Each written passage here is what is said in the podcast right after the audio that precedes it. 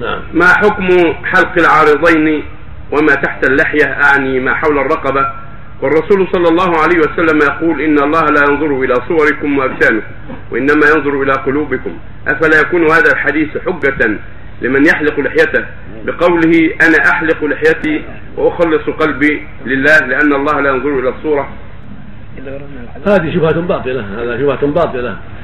الرجل يقول لا بعد لا أصلي ولا أصوم ولا أزكي ولا يبرى بقلبي يعني يلزمه ويدع كل شيء.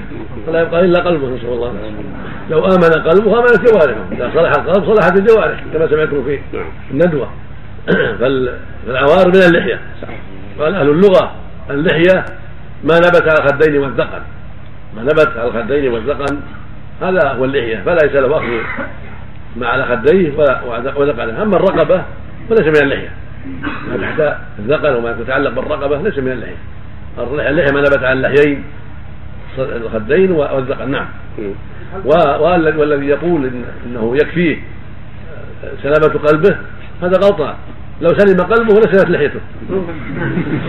المرض في قلبه. نعم. نعم.